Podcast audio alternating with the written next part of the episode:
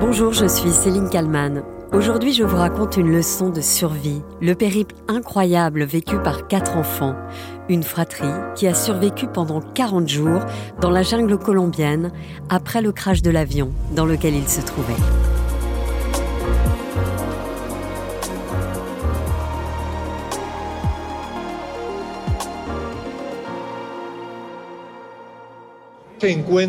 Les enfants sont en cours de rétablissement. Ils s'hydratent. Leur état de santé est acceptable. Selon les rapports médicaux, ils sont hors de danger. Le ministre colombien de la Défense, ce vendredi 9 juin. Il donne des nouvelles rassurantes des quatre enfants retrouvés 40 jours après leur disparition. 40 jours pendant lesquels ils ont erré seuls et réussi à survivre dans une forêt très dense. Retour sur un miracle qui a tenu en haleine tout un pays. Nous sommes le 1er mai 2023, en Colombie, au cœur de la jungle. Ce jour-là, quatre enfants, Leslie, 13 ans, Solénie, 9 ans, Tienne Moriel, 4 ans et Christine, 11 mois,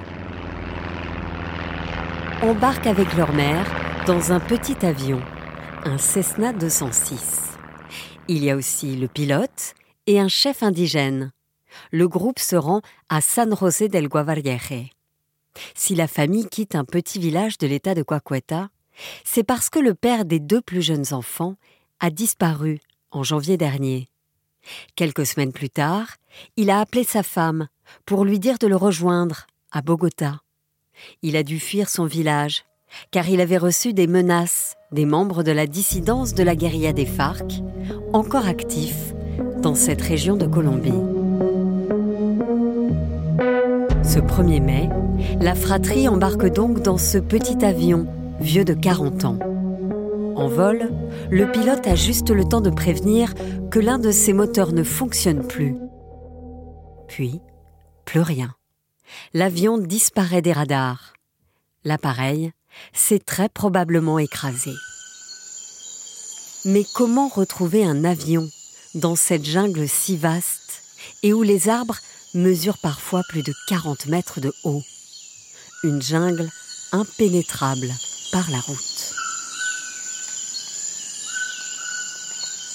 Ce n'est que 16 jours plus tard, sur les indications d'un indigène, que la carcasse de l'avion est retrouvée par des sauveteurs. Le Cessna a le nez planté dans le sol. Les secours retrouvent aussi trois corps. Celui du pilote, du passager et de la maman, Magdalena, 32 ans. Mais aucune trace des enfants. Sont-ils vivants? Ont-ils réussi à sortir indemnes du crash? Les grands-parents des enfants en sont persuadés et les secours également. Car tout près de la carcasse de l'avion, un abri de fortune fait de bâtons et de branches est repéré. Il y a aussi des restes de fruits grignotés, un biberon et des mouchoirs usagés. Les forces armées lancent alors dès le 16 mai l'opération baptisée Espoir. Cette voix, diffusée par ces soldats grâce à ce haut-parleur, c'est celle de la grand-mère des quatre enfants disparus dans cette jungle colombienne. En langue huitoto, un dialecte indigène, elle s'adresse à eux, introuvable depuis 19 jours après un crash d'avion. Sur le terrain, un dispositif hors norme de recherche est donc mis en place. Plus d'une centaine de militaires sont mobilisés, accompagnés de chiens renifleurs, dont Wilson, un chien qui a depuis disparu dans la jungle et qui est aujourd'hui toujours recherché. Le colonel Juan José Lopez, directeur des opérations de secours. Nous avons le soutien de la communauté indigène et des membres de la famille des passagers. Depuis, ils font partie de cet effort de sauvetage. Les actions menées avec eux le sont de manière coordonnée. Il faut imaginer le contexte de ces recherches, ne peuvent se faire qu'à pied. Dans la jungle, il n'y a évidemment pas de route. Le secteur est très humide. Il pleut souvent. Le 17 mai, le président colombien, sans doute pressé d'annoncer le sauvetage des enfants, tweet ceci. Après un long travail de recherche par nos forces militaires, nous avons retrouvé vivants les quatre enfants qui avaient disparu. Une joie pour le pays. Seulement voilà, le président colombien s'est trompé. Les enfants n'ont toujours pas été retrouvés. Le lendemain, il dément finalement l'information. Le 24 mai, soit plus de trois semaines après la disparition des enfants, les militaires annoncent avoir trouvé de nouvelles traces de vie des cabanes et des fruits mâchés. C'est certain, les enfants sont encore vivants. Mais comment peuvent-ils survivre? Avec la grandeur du végétal, la densité des arbres, des plantes, les animaux sauvages, les piqûres d'insectes Leslie, 13 ans, joue évidemment un rôle déterminant. L'adolescente fait partie de la communauté indigène des Huit Autos, habituée à vivre dans la jungle. Sa mère lui a appris très tôt ce qu'elle pouvait manger ou non dans cette forêt massive. Un apprentissage qui lui a sauvé la vie, à elle et ses frères et sœurs. Pendant 40 jours, ils vont donc se déplacer pour trouver des vivres et fabriquer des cabanes pour survivre, notamment la nuit. Et puis, le 9 juin 2023, c'est la délivrance. Les enfants sont retrouvés. Ils sont vivants, tous les quatre. Très affaiblis, amaigris, déshydratés, fatigués, l'air hagard, mais vivants. L'un des membres de l'équipe des secouristes raconte cette scène. L'un des deux garçons était allongé. Il s'est levé et il m'a dit ⁇ Ma maman est morte ⁇ la grande Leslie, avec la petite dans les bras, a couru vers moi et m'a dit ⁇ J'ai faim !⁇ Leslie, Solénie, Tienne Noriel et Christine, les enfants miraculés de Colombie, sont alors transportés à San José del Guavariere, puis ensuite élitroyés dans un hôpital militaire de Bogota, la capitale colombienne. Le directeur de l'établissement, donnent de leurs nouvelles. Ils ont des carences nutritionnelles et des blessures parce qu'ils ont marché dans la jungle pendant 40 jours. Leslie raconte alors au sauveteur que sa mère est restée en vie pendant quatre jours avant de succomber à ses blessures. Écoutez le père des deux plus jeunes enfants, Manuel Ranok. Et avant de mourir, leur mère leur a dit quelque chose du genre vous allez vous tirer d'ici, vous allez voir quel genre d'homme est votre père, et il va vous donner autant d'amour que je vous en ai donné. Le grand-père prend aussi la parole pour donner des nouvelles à un pays qui a tellement espéré une issue heureuse. Ils sont très faibles, mais nous savons qu'ils sont entre de bonnes mains ici, à l'hôpital. Ce grand-père, qui pendant les recherches se disait convaincu que l'aînée de la fratrie, forte et intelligente, avait réussi à mettre ses frères et sœurs en sécurité. Il s'est dit très ému et reconnaissant envers la mère forêt. Aujourd'hui, les enfants vont bien. Ils reprennent des forces à l'hôpital. L'aîné, Leslie, a même réalisé un dessin sur lequel figure Wilson, le chien de sauvetage, qui les a donc un temps accompagnés pendant leur périple. Bonjour Robin Bocleveller. Bonjour. Vous êtes anthropologue, cofondateur de la Compagnie des Aventuriers. Vous organisez notamment des expéditions à la rencontre des peuples premiers. Vous connaissez euh, très bien la jungle en général, cette jungle où ont erré euh, ces quatre enfants durant 40 jours. D'abord, ce qu'il faut expliquer, c'est que les deux plus grandes filles de la fratrie, qui ont 13 et 9 ans, avaient l'habitude de marcher dans cette jungle tous les jours. Oui, tout à fait. Chez les peuples autochtones et en particulier chez les Witoto qui pratiquent l'agroforesterie, les lieux de récolte sont très souvent euh, dépendants en fait de la qualité des sols et donc ils sont souvent à plusieurs heures de marche, des fois même une journée de marche des lieux d'habitation. Donc dès tout petit, dès 4-5 ans, les enfants sont habitués à partir avec leurs parents et leurs grands-parents sur ces lieux de récolte. Donc on peut tout à fait imaginer que Leslie et Solénie étaient en effet déjà aptes à reconnaître les fruits comestibles euh, et puis euh, aussi anticiper les dangers possibles de, cet environnement. C'est ça, là où euh, nous, nos enfants vont à l'école, qu'on les accompagne, qui vont apprendre à lire, ces enfants-là, eux, vont apprendre à, reconnaître les fruits comestibles, ceux qui ne le sont pas, les dangers également dans cette jungle. Tout à fait. la jungle, pour nous, euh, semble un milieu hostile parce qu'on la connaît mal, mais pour les peuples autochtones, cet enfer vert est en fait un, paradis, puisque la jungle peut leur fournir tout ce qu'il faut de matériaux pour les constructions, de bois pour le feu, de nourriture.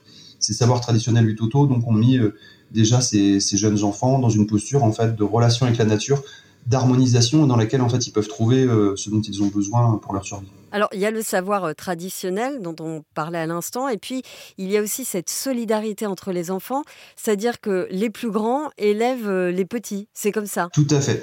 Ça c'est quelque chose que j'ai pu constater personnellement chez les Gurung dans les jungles du Parad, que j'ai pu remarquer aussi chez les Mbera au Panama et qui est tout à fait classique chez les peuples autochtones, du fait de l'activité des parents, très souvent les enfants très jeunes sont mis en posture de coéducateur, donc il est tout à fait courant de voir un enfant de 4-5 ans prendre à bras et s'occuper d'un bébé de moins de 1 an. Une jeune fille comme Leslie qui a 13 ans, en fait, euh, ça, ça nous semble un âge très jeune, mais en fait, 13 ans, dans un peuple autochtone, c'est presque une jeune femme. C'est-à-dire qu'elle était même déjà en âge d'avoir des enfants elle-même. Oui, tout à fait. Et puis, très probablement, elle sait déjà qu'est-ce qu'il faut euh, faire pour qu'un enfant reste en bonne santé. Ce qu'on peut du coup en fait euh, aussi euh, imaginer par rapport à cette expérience très longue, c'est ça qui est assez admirable dans cette, dans cette expérience, c'est que en fait pour euh, survivre pendant 40 jours, il faut autre chose que simplement s'hydrater. Ouais, c'est ça. Ce qui est plus surprenant dans cette épopée, c'est qu'il y avait ce bébé de 11 mois, un, bébé qui a eu un an depuis et qui, qui avait besoin et qui a toujours besoin d'ailleurs de nutriments spécifiques. Oui, c'est tout à fait remarquable que un si jeune enfant ait pu rester en bonne santé euh, sur une durée aussi longue. 40 jours, c'est très long. On dit souvent en fait que le corps d'un adulte a environ 400 000 kilocalories euh, stockées, ce qui lui permet de survivre euh, assez facilement deux ou trois semaines sans se nourrir. Après, au-delà de ça, il va falloir, au-delà des sucres pour garder de l'énergie, en fait aussi lui trouver des lipides.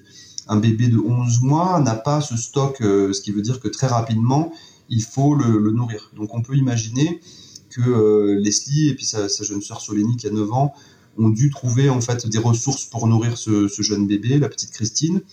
On sait par exemple que chez les Toto, il y a deux fruits de palmier qui sont le mille peso et la saille, qu'on connaît en Occident parce qu'on commence à le voir un peu importé maintenant. Ces fruits contiennent presque 50% de lipides, donc on peut imaginer que ces grandes sœurs ont mâchouillé ou pré-mâché ça et, l'en ont nourri. Il y a une troisième source de graisse qui est assez accessible chez les Witoto dans ces, provinces-là, qui est le verre palmiste, qui est lui aussi très riche en protéines et et en lipides. C'est des choses en fait qui sont considérées par les Witoto comme étant des gourmandises qu'on récolte au, fil de la journée quand on va justement à la cueillette et qui sont aussi utilisées en période de disette pour compléter l'alimentation classique. Alors, euh, ce qui est dingue aussi, c'est qu'ils ont été retrouvés à 5 km du crash. Alors, 5 km, comme ça, on se dit, c'est pas énorme, mais euh, ils ont dû se déplacer avec un bébé qu'il fallait porter. Euh, la jungle, elle est très, très dense, c'est-à-dire que pour avancer, ils n'avaient pas de machette. Donc, comment ils ont fait? J'imagine qu'il faut une force physique incroyable. Oui, il faut de la force, il faut surtout beaucoup d'endurance, même si ces jeunes Witoto sont habitués au taux d'hygrométrie, il y a la chaleur qui fait dans ces environnements. Euh, c'est tout de même exceptionnel qu'ils aient pu survivre pendant 40 jours. Alors on dit souvent nous en randonnée euh, que voilà on parcourt environ 4 à 5 km par heure. Il faut savoir qu'en jungle on parcourt plutôt entre 300 et 800 mètres par heure parce que ce sont des milieux très denses. Alors il y a un, premier facteur euh, qui, pourrait expliquer le fait qu'ils aient été trouvés si près du lieu en fait où on les cherchait, la première chose, c'est que bah, ils sont au courant très probablement en fait de ce qu'il faut faire quand on est perdu, c'est-à-dire pas trop se déplacer. Donc ils ont probablement volontairement euh, pas fait des grandes distances pour euh, être plus facile à trouver. La deuxième chose, c'est que la jungle est un milieu très dense, mais qui est aussi très riche, et donc il n'y a pas besoin de parcourir 50 km pour trouver à manger. Donc ils sont très probablement restés sur les lieux de l'accident les premiers jours pour rester avec leur maman, et après le, le décès tragique de leur mère, ils ont dû en fait parcourir de toutes petites distances simplement pour pouvoir trouver des nutriments. On sait qu'ils ont récupéré une bâche et une euh, moustiquaire. Et donc, avec les différents objets qu'ils ont eus, ils ont dû faire des petits camps nomades, se déplacer de sur des courtes euh, distances pour pouvoir récupérer euh, des nutriments au fil de leur pérégrination. C'est ça, ils fabriquaient des, petits abris, j'imagine, pour s'y réfugier pendant la nuit, parce que la nuit, le jour, c'est pas la même chose dans la jungle. C'est beaucoup plus dangereux de se déplacer la nuit. les peuples autochtones le savent bien. Ils le pratiquent assez peu d'ailleurs. Donc on peut imaginer que ces enfants, en effet, profitaient de la lumière du jour pour pouvoir aller cueillir des fruits, ramasser des vers, peut-être pratiquer la chasse. On sait qu'ils ont récupéré dans les débris de l'avion une lampe de poche et deux téléphones. On peut imaginer que ces instruments leur ont permis aussi de s'éclairer. Chez les Witoto, d'ailleurs, on pratique la pêche à la lumière. En fait, c'est plus facile de, pêcher des poissons ou d'attraper des grenouilles ou d'autres animaux de ce genre grâce à la lampe de poche. Donc en delà de ces usages de nuit, ils ont très probablement utilisé aussi longtemps qu'ils ont pu les batteries de ces instruments pour pouvoir se mettre en sécurité et construire les abris. Et après, une fois qu'en fait leur abri est fait avec la bâche et la moustiquaire et probablement aussi des matériaux récoltés sur place comme du palmier, ils ont dû faire des petits abris dans lesquels ils restaient à l'abri pendant la nuit. Quand ils ont disparu, euh, une de leurs grand-mères a dit euh, J'ai confiance, la forêt va les rendre. Cette phrase, elle est très forte. Tout à fait. C'est d'ailleurs pour nous en fait une expérience qui nous permet de peut-être remettre en cause la relation qu'on a avec la nature, parce que dans les peuples autochtones, en fait, on vit en harmonie avec la nature. La grand-mère, en effet, dit la jungle a finalement choisi de les rendre, comme si c'était elle qui avait choisi de les prendre et de les redonner. Et le président Gustavo Petro, d'ailleurs, lui-même a dit la jungle a pris soin d'eux, ce qui est très intéressant parce que ça veut dire que dans cette culture colombienne, il y a cet héritage des peuples autochtones dans laquelle on considère que euh, la nature est une protectrice. Donc on ne voit pas la jungle comme un milieu hostile, mais comme quelque chose qui peut vous fournir de la protection et de l'aide. En tout cas, ça interroge sur euh, notre manière euh, de vivre, euh, nous, dans les villes, dans, les villages, et cette manière qu'ont ces peuples finalement de, survivre, enfin de vivre avec et grâce à la nature. Moi, je le dis souvent quand on me pose la question, on me dit Ah, mais tu, vas dans des milieux hostiles. Moi, je ne considère pas vraiment que je, je, voyage ou on organise des expéditions dans des milieux hostiles. Je trouve qu'il n'y a rien de plus hostile, en fait, finalement, qu'une ville. J'ai bien plus peur de survivre à Paris ou dans une banlieue de Paris ou à Manille en jungle euh, ou dans, la haute montagne, parce que quand on est en milieu naturel, finalement, c'est la connaissance de l'environnement qu'on va avoir et que nous, on a la chance de recevoir en fait euh, comme privilège de ces peuples premiers avec lesquels on échange. Et leur manière de voir la nature peut nous apprendre aussi beaucoup de choses sur nous-mêmes, qui est qu'en fait, on s'est souvent trouvé en compétition les uns avec les autres et on considère notre environnement comme un lieu de ressources qu'il faut exploiter, finalement, en fait, on pourrait peut-être aussi euh, modifier notre conscience de ça et se dire que la nature qui nous environne est là pour nous aider et qu'on fait partie de la nature. Et je rappelle euh, donc à nos auditeurs que vous organisez des expéditions à la rencontre des peuples premiers. Vous êtes cofondateur de la compagnie des aventuriers. Merci euh, Robin Beauclé-Veller d'avoir répondu à mes questions pour le titre à la une. Je vous remercie. Merci à Philippine Rouvière-Flamand et à Marion Pépin euh, pour euh, le montage et la réalisation de cet épisode. Et merci à vous de l'avoir suivi s'il vous a plu. N'hésitez pas à le commenter sur euh, les réseaux sociaux. Vous pouvez aussi vous abonner au titre à la une pour ne rater aucun épisode. Le titre à la une, c'est tous les jours du lundi au vendredi sur toutes les plateformes de podcast et sur le site de BFM TV. À demain!